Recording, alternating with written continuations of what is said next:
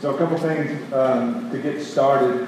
Um, last week, what we did was begin this this series that we'll spend the next several weeks in, understanding what biblical church leadership looks like. And the reason we do this um, is because, first off, um, we do believe that it's scriptural, that there's there's leadership, there's order in the church, uh, but also there are some among us who have served in this capacity before. And um, moving forward, I think um, Sulphur Community Church would do well to consider these that are um, being brought before you and examining them in light of Scripture. And so you just really saw some of the qualifications this morning just in those few verses that we read of what it looks like for, uh, uh for an elder. Like, what, what does that mean? Um, what are some of the distinctive things that, that they need to have as part of their character. Um, so, so you see that, uh, and I'll just say, maybe as a side note, um, I thank God for this church. Like I really, really do. I really love this church, and I really thank God for um, the vision that, that He's given us and where we're headed, and, and how we intend to make disciples um, mobilize the gospel and magnify Jesus Christ um, in, in, how we worship, how we serve, and all of these things. And, and I just, maybe just a kind of a plug, we've, we've been privileged to be able to mobilize the gospel in a number of ways. Right now, um, as we get ready this morning to, to kind of take off from here, know that one of the men who are being put before you as, as one who um, would serve as an elder in this church is currently preaching someone somewhere else right now.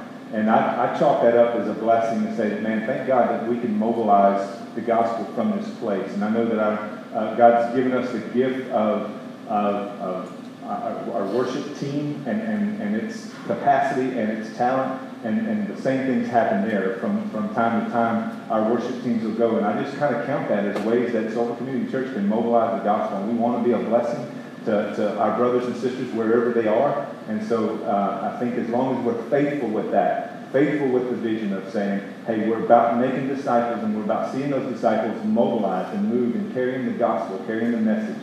And in all of those things, people are going to see Christ more clearly. People are going to see Christ um, as all sufficient, um, all sacrificing, all caring, all loving, all forgiving. And so that's our, that's our heartbeat behind this. And so that's kind of where we went last week, saying, okay, here's the guys. David Morris is one who we um, we put before you to consider as an elder. Um, and we, uh, while he's not here this morning, what we did last week was build the framework for biblical elders and what that means. Um, and so last week was really all about pointing out the fact that the church has elders. Uh, we see it in the New Testament. We see it as part of God's design all along. Um, and so that flies back. Fly's been gone for a long time it's back.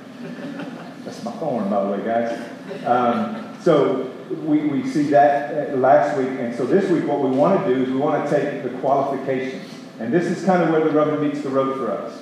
So now you, we, we said, okay, here's what an elder, uh, here are some of the characteristics that an elder must have. Here's the, the, the status that he must live, among, live within. Um, and so we're, we're reading that scripture this morning. And and I'll just say this last week, one of the things, okay, church leadership. You know, we talked about this last week a little bit. Okay, for most of you might say, well, that really doesn't apply to me. That's really irrelevant to me. Um, but one of the questions, if you weren't here last week, just blew my mind was one of the questions I asked was, how many of you have been subjected to unhealthy church leadership? And can I tell you, every hand in the room went up. And so, yes, church leadership is absolutely relevant to you. You want good, healthy leadership. You know what it, what it you know what it doesn't, uh, what, it, what it's not supposed to look like. Um, you know when it's unhealthy, and you know the, the effects of that, the consequences of that. And, and, and so do I. And so we want to make sure that God is honored in the way we um, in the way we lead this church that He's given us. And the main thing that we established uh, right off the bat was that Jesus Christ is head of this church. Jesus Christ is the ultimate authority of this church, and we all serve under that, right? And among us as church family, He has appointed those, some, of the, some of us in this church family to leadership, to that role of elder, the overseer. And so we, we understand that, and, and, I'll just say this that, that Christian, Christian leadership, Christian ministry um, is without question about character right? It's about, it's about character. And, and I've heard someone say this before. Everything rises and falls on leadership. I've heard that said before, and it's like, man, there's so much truth to that. You can see that play out. Like when, when, the leadership is hitting on all cylinders, the church is hitting on all cylinders. When the leadership is not firing, the church is not firing. So, so we see that played out. And so it's very, very important that we understand it. This general truth is this a couple of things. Uh, that if the leadership is gospel centered, then Soulful Community Church will be gospel centered. Right? That's just the reality. If the leadership is, is mission minded, then Soulful Community Church will be mission minded. We'll be, we'll be about the neighborhoods, we'll be about the nations. If, if the leadership here is sincere, then Soulful Community Church will be sincere. It, it's going to take on its, this nature. If, if, if the leadership is kind, then Soulful Community Church is kind. And let me tell you something, Soulful Community Church, let's be kind. Okay, let's be kind, let's be sincere, uh, let's be, if likewise, let me say it like this likewise, if the leadership is unloving, then Soulful Community Church is going to be unloving. You know what I'm saying? And if, if the leadership is narrow, then Soulful Community Church as a family will be narrow. And if the leadership is stingy, then Soulful Community Church will be stingy. So you understand the importance and while, we putting, while we're putting a spotlight on leadership and healthy leadership and what the Bible says about it, if Soulful Community Church is to be what it ought to be, about the desires that, that God has for the neighborhoods and for the nations to come and to know Jesus and to be saved and know and have a knowledge of his truth. And that's when, when we're hitting on all cylinders and when we're being what we ought to be, what we'll see is the neighborhoods and the nations come to know Jesus and, and to make much of who God is. And so that's the idea. And leadership, at the end of the day, leadership matters. It's not irrelevant to you. It's not just like, well, you know, it's just another thing talking about church leaders, so we must be talking to church leaders.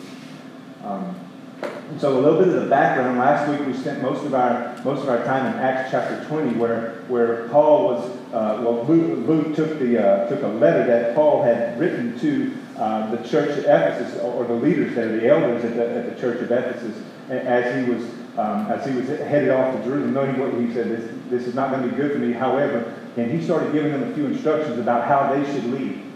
Uh, and so we, we kind of came around that idea that this is what elders are supposed to do within the church. And, and the background today where we find ourselves, we hit on a little bit last week in 1 Timothy. Uh, basically, the purpose that Paul wrote this letter to Timothy was that here's the proper order and the proper structure of, of the church, and here's how it's supposed to look. And he wrote him this because he was concerned about issues that he was hearing from the church there at Ephesus. He's saying, hey, there's, you know, remember I told you there's ravenous wolves that'll come in, they'll, they'll come in and, and they'll, they'll preach a different gospel. They'll, they'll, they'll, they're false teachers, and so you need to be on your guard. And so he was dealing with this, and he was writing to Timothy and saying, hey, these guys are they're distorting the gospel. They're preaching something else, and it's false and it's not real. They're leading people astray. You need to get a handle on this, and here's how it's supposed to look. And if, it, and if the leadership doesn't fall within these minimum qualifications, then they're out. And so he kind of gives us very clear structure uh, for church leadership in, in, chapter 3. But the letter as a whole is speaking to how the church can easily um, be swayed by false teachers and why it's important that, number one, elders serve the church in a, in a plural sense where we can hold one another accountable so that we know that we're, we're preaching truth. One of the things that David and I, I shared this with you last week, when we were coming up on this series, David and I sat at the table and we just like, we wrestled through this together because we feel like we're accountable to one another in church. You all, and that's a blessing. That's that's rare, and that's a blessing that, that I would have someone that would say, ah, let's talk about this or, or, hold me accountable so that I don't speak anything that's false. Correct me if I'm, I'm mistaken. And the same goes for him. And as this church grows and as the leadership grows, that's how we plan to lead. That's how we plan to, to care for one another. And so Paul had spent a handful of years in Ephesus planning this church. Uh, and then he went on. At this point, he had gone to Macedonia and he left Timothy at Ephesus there to deal with uh, some of the corruptions that were, that were going on in the church here. And he gives practical um, results, saying, here's what it looks like when you believe the gospel. Here's what it looks like to believe the gospel, and here's how it plays out. And so when things are distorted and things aren't right, you're, you're having a, you're having a, a um, you're having, you, you're not having a, a true and authentic encounter with the gospel. And so that's what he's saying. In light of the gospel, here's how the leadership should look. And he looks at verse 1, he says, The saying is trustworthy. If anyone aspires to the office of overseer, he desires a noble task. So maybe, maybe to kind of reword it for you guys so, so we can all come around this. Believe this because it is true and worthy of acceptance. It's true that if anyone is ambitious or craves, longs for the role of elder, he hopes and he wishes for a good work. And that's that, that, that word noble, it's, it's a good work. And he, and he is striving for that if that's what he, uh, if that's what he aspires to. And, and so, let me say, the church needs leaders like this. The church needs leaders who would, who would do their job well so so it's a good thing for someone to strive for this. So I don't want anyone to think, well, I'm not going to push my way into some kind of role like that. Paul says it's a, it's a good thing. It's a good work. And, and, and you can even aspire for that, right? You can aim, you can set your heart for that. And that's good because, because the reality is we're going to break down what that means for, for elders and how they're to interact as leaders of the church. And it's good work. And it's the desire comes from God being glorified in the church family. And so it's a good work for you to want that. It's a good work for you. It's, it's a good thing. It's a, it's a noble thing that you would that you would want that. That when a man sets his heart on the virtues that are essential for healthy church leadership, man, it's a beautiful thing. It really is. And at the same time, let me just say this: an excessive, overconfident um, attitude for this kind of position, I would say, is automatic disqualification. That you don't push your way into this role. You don't lord yourself over to get into this role. You don't campaign for this role. That's what we set up last week. But this isn't something you don't run for this office. And I tell people all the time when I'm talking to them about leadership, just in general, whether it be in church, whether it be in your job, whether it be in school, wherever, you don't get to choose whether you're a leader or not. Always, always, it's the ones around you who say, that's our leader. And so it's natural that as I'm saying these things, and even over the last couple of weeks when we've been kind of putting a light on leadership, that some of you have looked around the room and said, that person's the leader. That per- I, see, I see leadership characteristics in that person. While that person may not even be campaigning for the role of leader, they might want to even avoid it. Leadership is not up to the one who's going to become leader. It's not his choice, it's not her choice. And so you don't push your way into this, especially if you're, you know, overconfident about it or excessive. But it's okay to desire that good work of saying, I want to see the church bring much glory to God. And I want to be a part of making that happen. That's a good thing. You make when you see that, you make it known. Listen here. It says where we were at last week, um, we saw where the elder was not necessarily in office, which you would campaign, but in verse 28, let me come around that idea. Pay careful attention to yourselves and to all the flocks in which the Holy Spirit has made you overseers to care for the church of God, which he obtained with his own blood. So the appointment doesn't come from anyone but the Holy Spirit. Right? And, and so there's no running a campaign for this. And so we get a picture that the early church got this idea and they appointed those, leaders. You see in Titus chapter 1, verse 5, we're going to be in Titus a little bit over the next several weeks. Um, this is why I left you in Crete, so that you might put what remained into order and appoint elders in every town as I directed you. And this is this is the idea that we, we understand as a church that the Holy Spirit appoints those who are elders, and it's the church's job to affirm them as our leader and affirm them as the elder. And so that's the idea here. And so we established this. There's two main things that I would ask the church to consider when you're looking around the room and you're looking around the place for leadership is two things I think are key that you need to be looking for. Number one, evidence. There needs to be evidence that the Holy Spirit has appointed that person as elder. And then the second thing is there needs to be an eagerness. Uh, there needs to be someone who is serving in that role already, taking on that leadership role already, to, to say, yeah, they, they, they've been appointed that role and they eagerly embrace it. And so those are the two main things that we look for. So it's not a bad thing to aspire for the office of overseer. you want to see that eagerness. You want to see someone eager about the things of God and the things about making his bride a beautiful, beautiful bride. And so 1 Corinthians chapter 12, verse 27 says this now, you are the body of Christ and individually members of it. And God has appointed in the church first apostles, second prophets, third teachers, then miracles, then gifts of healing, helping, administrating in various kinds of tongues. Are all apostles? Are all prophets? Are all teachers? Do all work miracles? Do all possess gifts of healing? Do all speak with tongues? Do all interpret? But earnestly desire the higher gifts, and I will show you a still more excellent way. So it's okay to desire these.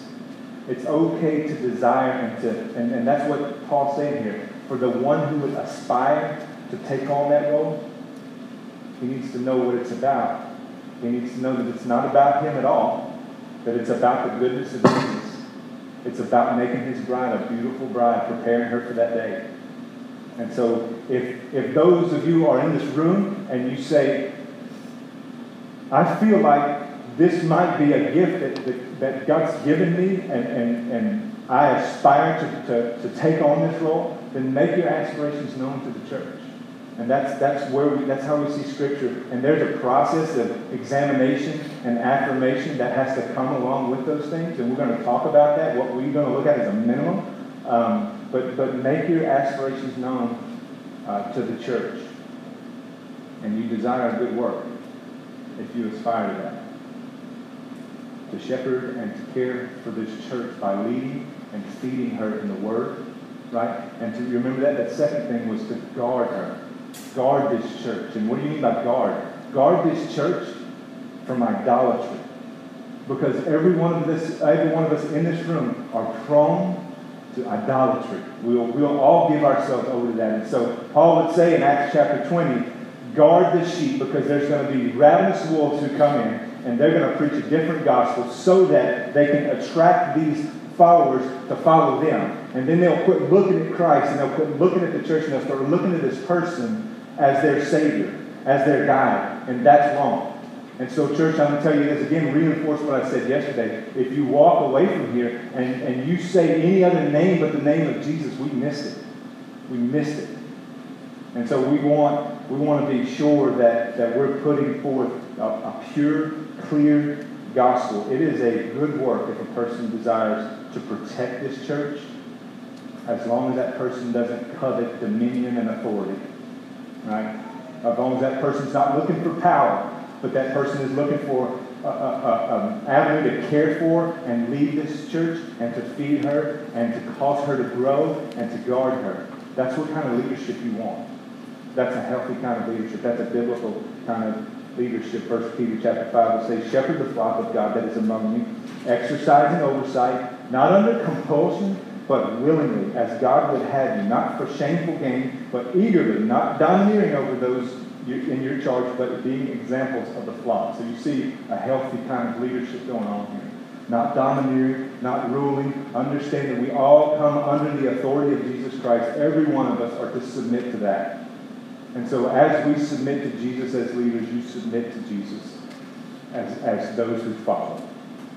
And, and moving on, we, we see here that, that in our text there are, let me say this, there are two qualifiers for the role of elder. Two qualifiers.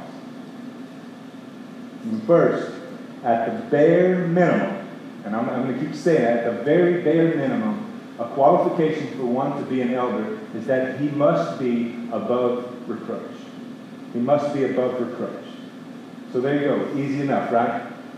That's all. That's one of only two qualifications. Well, what does this mean? Well, it doesn't mean that he's supposed to be free from all sin right? He's supposed to be sentenced because obviously that can't happen. And if you know me for the last five minutes, you know that I don't fit that bill. Um, but he should have a reputation that honors Christ and credits the church, right? There should there should be no one who who's able to to bring charge against him, accusation against him for wrongdoing, for negligent wrongdoing. That's what above reproach means. His behavior should be able to counter any accusations. Like I shouldn't, as a leader, shouldn't um, defame the name of Christ and, and, and subsequently this church by my actions and the way I uh, the, the way I do things in life. Like I work a nine to five job, right? And I can absolutely mess up the name of Jesus and the name of this church where I am. And so it's important that that not happen. That, that yes, I, I am I am a wretched man, um, but in Christ I'm made new, and understanding that I'm walking in this forgiveness and repentance every day, being made more and more into the likeness of Christ. And so I don't I don't say that I'm, I'm not sinless or a leader shouldn't be sin, should be sinless. What I'm saying is that his reputation should be about Jesus and, and, the, and the goodness and the holiness of Christ. And so it's essential that church leaders be a certain type of person because the gospel is on the line. Like a clear presentation of the gospel is on the line. When church leaders fall, the first thing that goes at stake is the gospel. But, well, I thought you guys said that was good news, but even the, the leader of your church didn't think that, didn't believe that. So it's important. So, how does one do this? How does one stand above reproach? Here are the minimum requirements. And I say minimum because this is like every one of these have to be met. verse 2 gives some of the positive qualities. To be above reproach means his marriage is in order. Like his, his to be the husband of one wife. Now, some of the things that David and I have wrestled with as we got ready for this series is the fact that we realize that we're going to have to unteach some things. We're going to have to undo some things. And I want to ask you, just like I asked you last week, that if, if you weren't here last week, if you were here last week, what you've been taught about leadership should be tucked in the back of your Bible. Remember that? Like, okay, what you know, I'm not saying you to forsake it. I'm not saying you to just forget about it. What I'm saying for you is over the next few weeks, just tuck it in the back of your Bible. And then I want you to hear from Scripture on how we arrive at certain things about what we believe. Because in this text, there are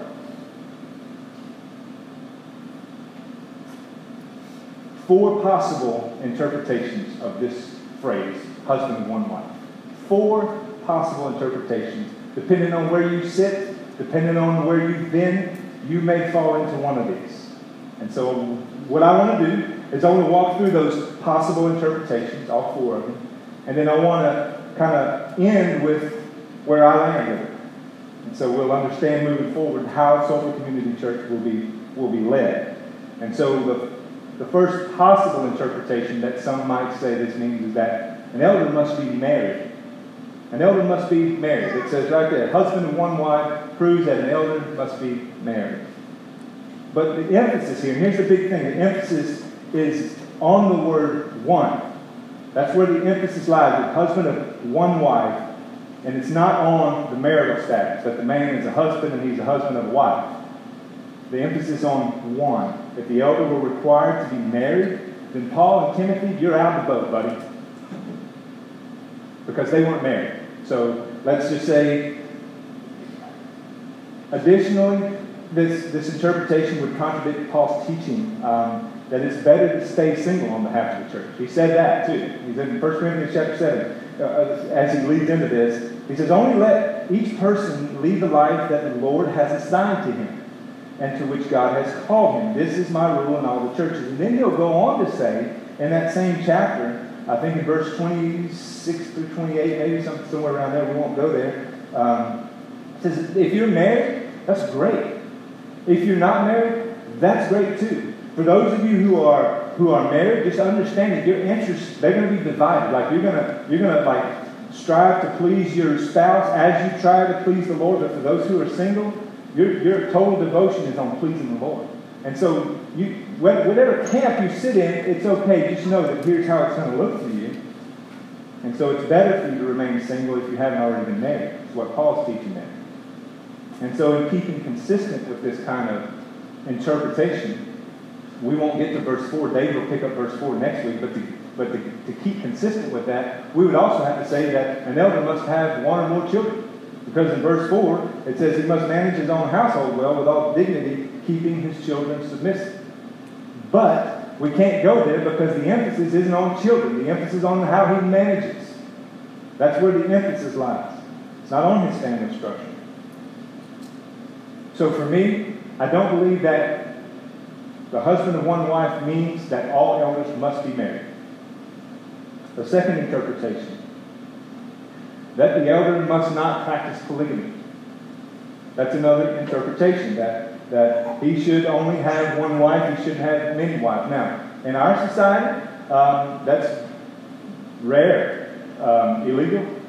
I mean, so very rare, um, but in this culture, they, it was still Roman law that, uh, that, that monogamy was, was enforced, uh, but they did kind of cut away and said that within Judaism it's, it's accepted. But even there, it was rare at this time. Polygamy was rare, and, and it, Christians generally did not practice polygamy.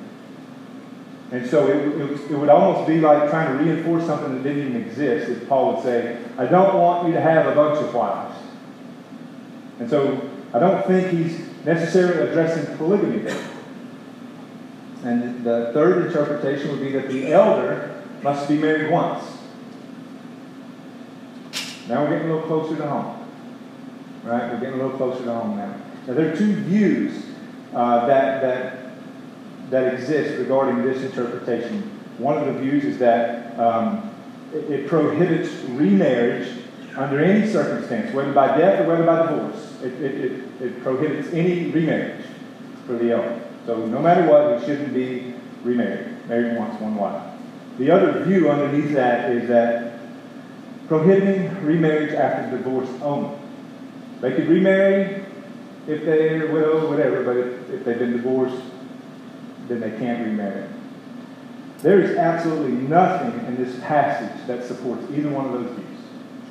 Absolutely nothing that I see in this passage that enforces that. And in fact, Paul would even uh, he would allow and even encourage remarriage. If you back in 1 Corinthians chapter 7, to the unmarried and the widows, I say that it is good for them to remain single as I am, but if they cannot exercise self-control, they should marry. For it is better to marry than to burn with passion. And then in 1 Timothy chapter 5, so I would have younger widows marry, bear children, manage their households, and give the adversary no occasion for slander. Remarriage does not universally disqualify someone from the office of elder. And that's what I'm going to say with regards to that. That it universally and automatically does not disqualify someone. Now, if one is brought before the church to be considered as an elder and there is a divorce in your past, you will be highly scrutinized. Likely unqualified because not that you were not the husband of one wife, but how are you managing your house? How have you managed your house? So we can't necessarily say that because you've been remarried, you can not serve as an elder. We don't have the liberty to say that, but you will be highly scrutinized. We will dig into your past. We will want to know those, we will want to ask those questions and know those honest responses as we consider this. Fourth, the fourth interpretation, and let me just say that this is where I am um, with, with regards to the husband of one wife. The elder must be faithful to his wife. And since we see where remarriage isn't forbidden in certain circumstances, this interpretation would allow it and maintain the call to abstain from polygamy and sexual immorality. So, to be faithful to your wife not practicing polygamy, not practicing sexual immorality, not practicing adultery, and all these other things, but to be faithful to your wife. And this is where I land with this. The husband of one wife literally says a one woman man. That's what it says. The husband of one wife is a one woman man, and the emphasis is on the one. And it speaks about faithfulness, it refers to fidelity within the marriage, within this relationship. And so he should be, he should be faithful. He should not have any mistresses. He should not be caught up in adultery. Like, you don't want your leaders there, I promise you that. They're not going to be good leaders for you. And so that's where I land being a leader means being a one woman man. Being an elder in this church means that you are a one woman man. You're devoted to one woman. And this verse is to be interpreted as qualitative, not quantitative, if that makes any sense. It's, it's, it's on the one, it's not on the how, you know, who's married to who. So he's to be above reproach in his marriage. He's to be above reproach means that he is self restrained. To be sober minded, self controlled, respectable. We won't spend a whole lot of time there because those are kind of grouped into the same thing. They kind of mean the same thing. Uh, but the elder must be temperate. He must be calm. He must be vigilant. His behavior must be good. His, he must be well ordered. He must be modest. He must be virtuous. Like all of these things. That's what, that's what Paul's saying there. Um, this guy don't come with a lot of garbage, right? He don't come with a lot of issues. To be above reproach means he has a ministry. Right? He has a ministry to be hospitable. And let me tell you something. As I was studying for this, I even told Ashley last night, this is the one that kind of stuck me to be hospitable. And that sounds very kind of plain, right? Like, oh, it's just common sense, right? Plain. To be philoxenos, to be a lover of strangers. That's what hospitable here means. To actively love the stranger, the foreigner. One who is fond of offering hospitality. This isn't just having someone over for dinner. That's not the kind of hospitality we're talking about here.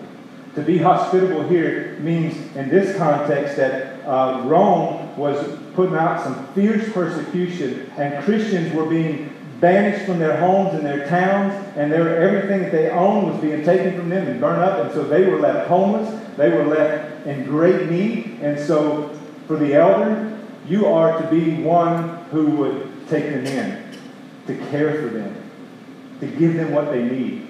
And you are to actively look for these opportunities. You're not supposed to just wait until the guy comes knocking at your door. You're supposed to be about seeking out where people need help and helping them and being hospitable. As I was studying, I came across this little snippet, this little story.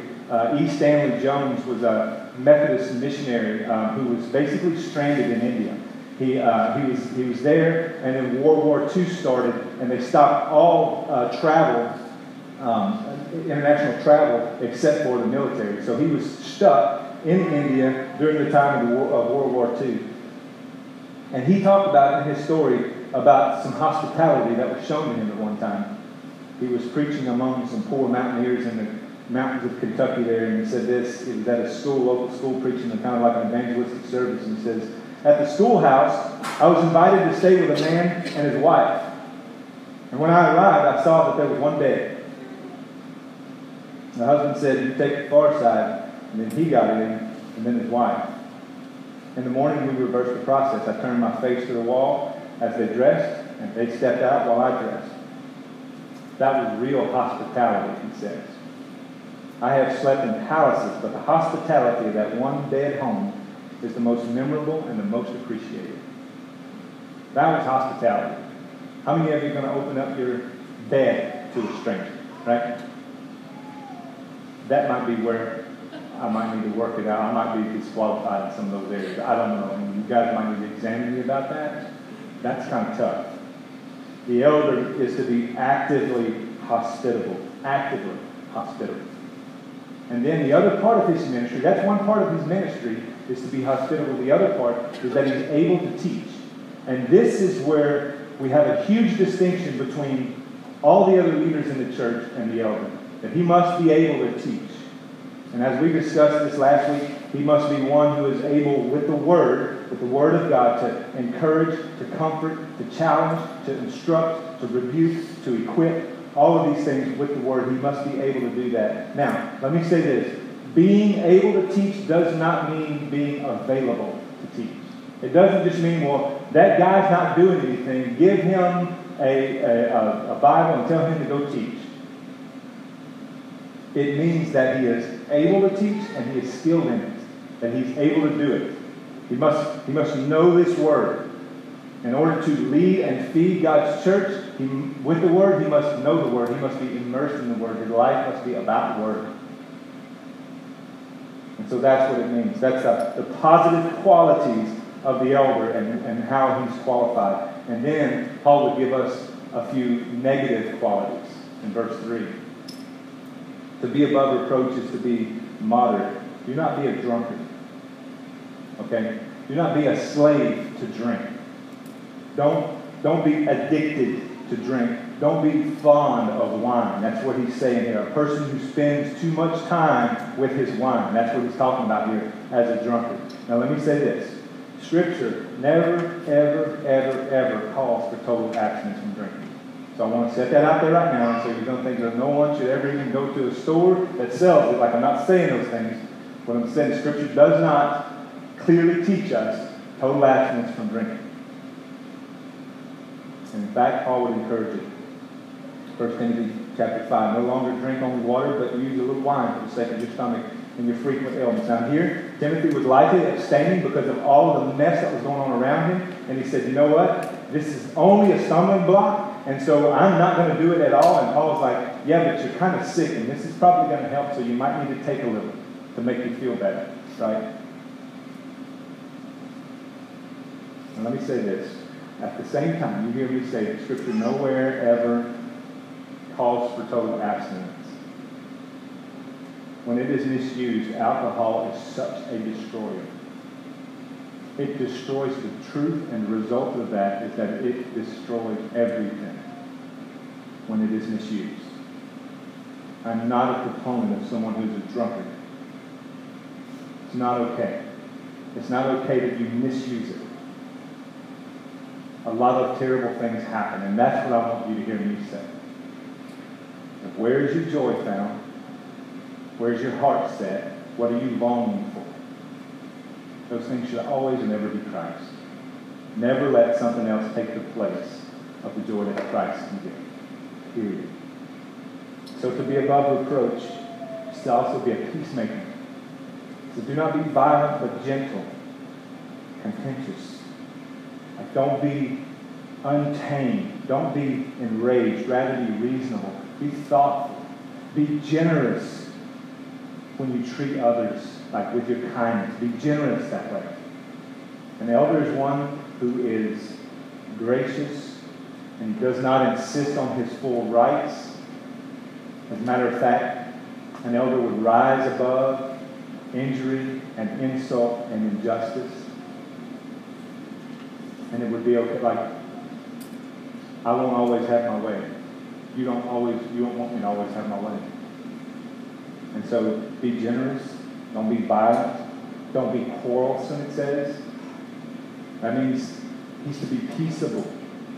He's not to go and stir up bickering, talking about what so and so said about so and so, and you guys should be mad at one another. You should start like, you definitely don't want that as, as your, your leadership doing things like that, but rather going and helping people settle disputes and to, to see that there's harmony and unity in the body. Don't let your negotiable passions, and here's how I'll say that. Don't let your negotiable passions lead toward disunity and internal disputes within the church. Like I'm set on this one thing, and that's where we're going, and you guys, you just that's just where it's at. Don't let negotiable passions cause internal dispute. So to be above reproach, to be a peacemaker, and to be above reproach is to be a good steward. To be a good steward, do not be a lover of money. This is the deadly poison in the church. This is where leaders would care more about what they can get from you than about you. More about what the sheep can offer rather than the sheep, right? If I'm going to shepherd well, I care more about the fleece than I do the flock. I mean, that's, that's what we're talking about here. And this is what birth thus prosperity gospel that is so wicked.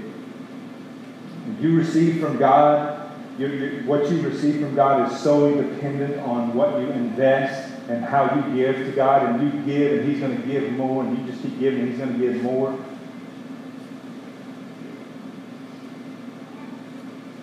That's hurt a lot of people coming around that idea of saying, I'm going to, you know, I'm going to invest, I'm going to give all I have, and, and then God's promise to pour out more on me than I gave or it might even sound like, well, if someone has money or someone has power or someone is smart, then God must really like them. That's the kind of things that are born from this prosperity gospel, and, and God must really um, love that person because they're just blessed. And I'll say this Paul would even counter that idea in 1 Timothy chapter 6. He says, But those who desire to be rich fall into temptation, into a snare, into many senseless and harmful desires that plunge people into ruin and destruction. For the love of money is a root of all kinds of evil. It is through this craving that some have wandered away from the faith and pierced themselves with many pains. The love of money does the opposite of blessing. And I say like the love of money does the opposite. It does not draw you closer to God. It draws you farther away. And the main point is that one who loves money is disqualified from the office of elder. If you love money, you're not qualified for this. And if the reality is, the, reality is this, if you have a lot of money, it's really hard not to love it. So be careful. Be careful about what you work hard toward and how you position yourself in life because you want to try to get this and you want to get to this status. Just know that your love for money, the more of it you gather, the more love you're going to have for it. And Scripture will speak the opposite of that. So don't love money. It's the root of all kinds of evil. And it's hard to not love it when you don't have it, when you have a lot of it. So one cannot love money and be qualified for church leadership. That's the first qualifier. Church leadership. To be above reproach. And has all those supplements. All those things. Those are the minimum. Right? That be faithful to our wives. That we don't love money. That we're peaceable. That we care for one another. We're self-controlled. We're hospitable. We're looking for ways to love the stranger, the foreigner.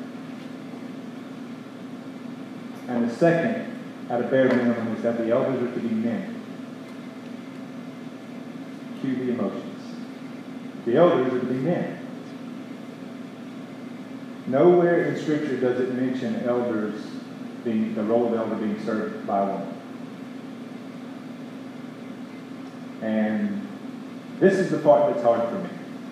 If you want to know one of the things I've been anxious about, it's landing at this spot right here because where we sit today, this is hard to chew on.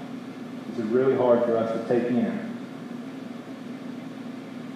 But of all the places we've gone so far over the last two weeks, and all the places that we'll go over the next three weeks, we will never come across a place where elder was served by a woman. Never. It all indicates male leadership. This is the responsibility of the men in the church, this role of elder. This is not an issue of equality. This is not an issue of superiority. Uh, if you were here for Ephesians 5, you're taking this in a little better than those who weren't. If you're just kind of getting this, we talked about marriage and the role of husband and the role of wife, and we kind of came around that idea, and we all walked away with a good understanding of what healthy leadership does and what healthy submission does and how that looks in the, in the family, then, then you can take this on a little bit better than those who haven't heard this yet. And so my prayer is that you hear where we go next. That the husband in Ephesians 5 what we talked about, heads his home and leads his wife by laying down his life as Christ did for the church. That's how a husband leads his wife, by laying down his life. And so as you look at that, you consider church leadership. You parallel these two things and you see this as natural, that we discover those truths regarding healthy leadership in the family, and then consider here with the leadership in the church that it's not about work, it's, it's not about value, it's not about equality, it's about organizational structure. It's about, about how God would have ordered things.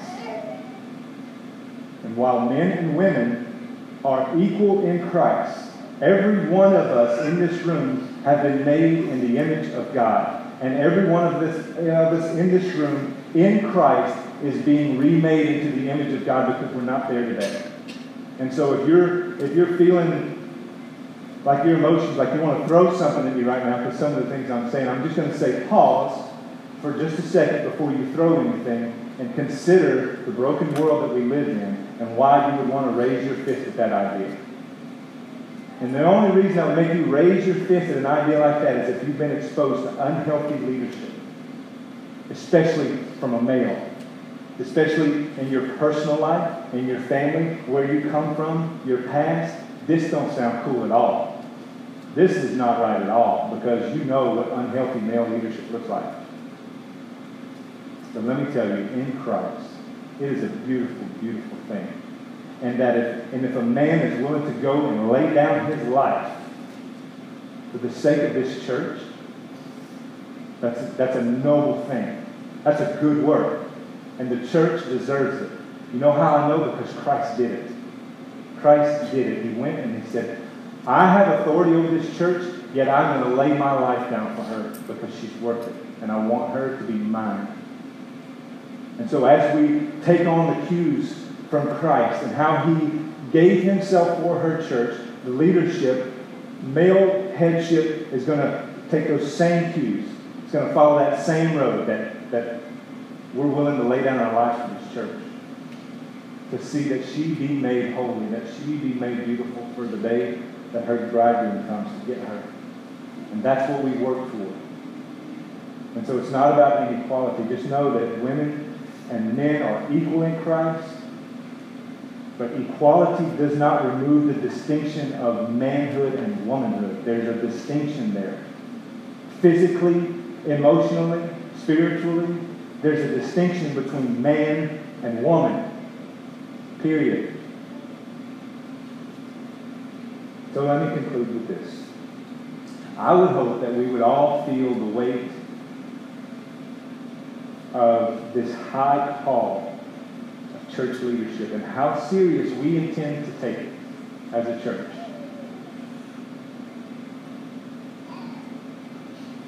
And before, maybe, I know I said I'm going to close and then I promise.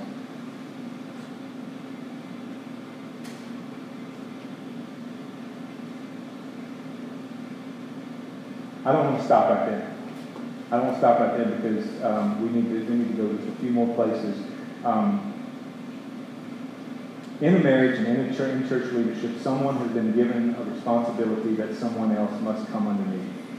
Um, a woman who is under healthy spiritual leadership, and this is what I said earlier, um, it doesn't feel like oppression. It doesn't feel like you're being valued when you have healthy leadership.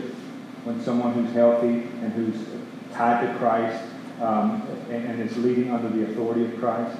And as elders come under, uh, elders of this church come, um, come under the authority of Jesus, will all faithfully submit. Right? All of us are going to faithfully submit to the authority of Jesus.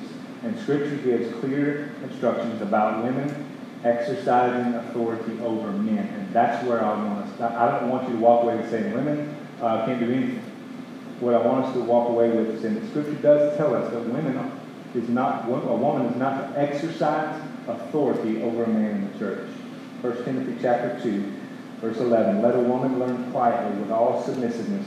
I do not permit a woman to teach or to exercise authority over a man. Rather, she is to remain quiet. Our text this morning even implied by addressing elders as husbands. Elders, you be the husbands of one wife, pointing to male leadership. Since we've established one unique uh, one of the unique roles of the office of elder is being able to teach, being able to and skilled in it.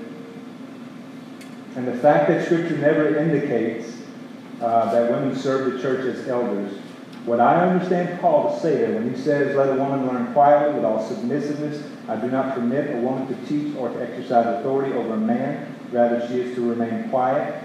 I read Paul as saying, I do not permit a woman to fill the office of elder in the church. Scripture does not prohibit a woman from teaching. So I don't want, I don't want you to walk away saying, well, women have no place in the church anymore. That's what Blake said today. I do not want you walking away with that. What I want you to walk away with is that Paul has instructed, Scripture has instructed us that the leadership in the church is for the male to, to exercise and to, and to fill that role. And, and, and he is the authority under Christ to lead the church, those elders. So instead, Scripture would, um, while, while Scripture would, would prohibit women from exercising authority over a man, Titus 2 would tell us that women are able to teach.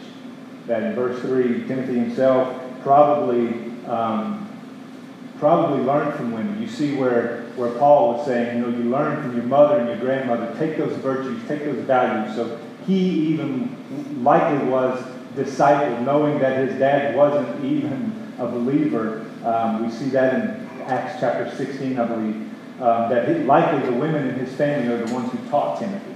So it's not to say that women can't teach. Women can't lead in those roles. It's just exercising authority over men is for the men to do, right? To lead the church. So I, again, I would I would want you to see that for me, as a leader, I take that as a very, very heavy, heavy, weighty call. Um, an overwhelming responsibility, but a deep, deep love for this church. Christ bought this church with his blood. That's how much he cares for this church. And if I am to submit to Christ, and if I'm to take my cues from Christ, then I should be willing to lay down my life for this church. And if Christ bought this church with his own blood, if anyone wants to provide leadership in the church, good. It's a good thing. But there are preconditions. The leader must be well thought of, committed to his wife, cool and collected, accessible and hospitable. He must know what he's talking about, not be over fond of wine, not pushy but gentle, not thin skinned, not money hungry. He must handle his own affairs well, attentive to his own children, and having their respect. If someone is unable to handle his own affairs, how can he take care of God's church? He must not be a new believer lest the position go to his head and the devil trip him up. Outsiders must think well of him, or else the devil will figure out a way to lure him into his trap. There is no room for us to be nonchalant about this. And one of the things that you've heard us say over and over and over again about the way we teach Scripture is we will come up against these hard things. And it would be wicked of us to ignore some of the things that Scripture teaches us. And so we want to take them. We want the, the grace of God to be applied as we receive the Word. And then we want the power of the Holy Spirit enabling us to lead this church well. And that's what we that's what we desire, that's what we intend. And so we won't be nonchalant, we won't be flippant about this. Our goal and our hearts and our desire is to prepare prepare this bride for her bridegroom for that day that he comes back for her. The leadership of the church has been called to help ready her for that. And I'll just maybe a, maybe a short confession time. There have been times that I picked at her scats, that I pointed out her flaws rather than try to make her look beautiful for her husband. And so there's, there's that angle as well, that for a leader, that's not what we're supposed to do. We're not supposed to point out what's wrong. We're supposed to make her beautiful and prepare her for her bride. And this begins with the individual member. This begins with the, with the one who sits in your seat. Being prepared for that day. Preparing yourself for the day that her husband comes to get her. If you call yourself a, a, a family member in this church, in this body, in this, in this family, then this is for you.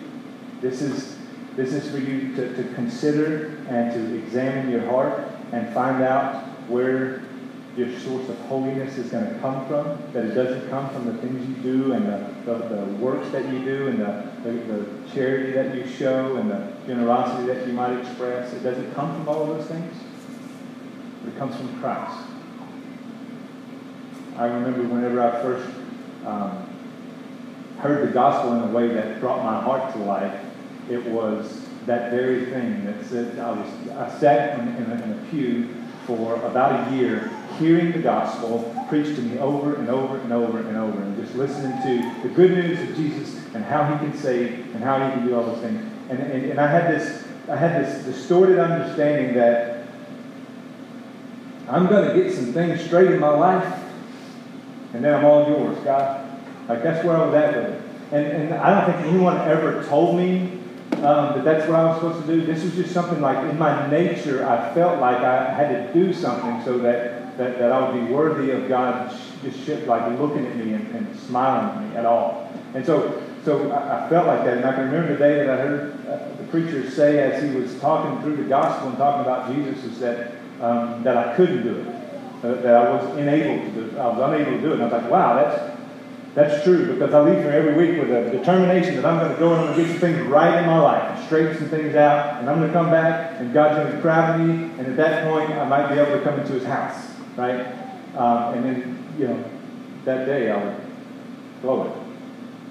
And so I'm saying these things so that you'll know that it's not about what you do. Christianity, at its core, is not about what you do. It's what about it's what about God has done, what He's done, what He's accomplished in Christ on our behalf. And so our work, our our um, our only step is simply to believe that gospel. It's to say, I see it. It's good news. I want it. And you have that desire to do that. You put your faith in Christ. Otherwise, these things that I say here might make you very, very angry. They might offend you. They might not sound right. They might sound really, really oppressive. But that the reality is, if Scripture is always agreeing with us and we're not reading it close enough, we need to, we need to keep digging in. I can't always walk away from Scripture and say, yeah, man, I think I got that part nailed down. Like if you walk away from that, you need to return to your seat and open it back up. And what I would hope you would find there, as you read, are the glories of Jesus, because that's what this whole story is about. From front to back, that's what the story is about. The glories of Jesus and the things that God has done on our behalf so that we might become his people. So would you pray with me?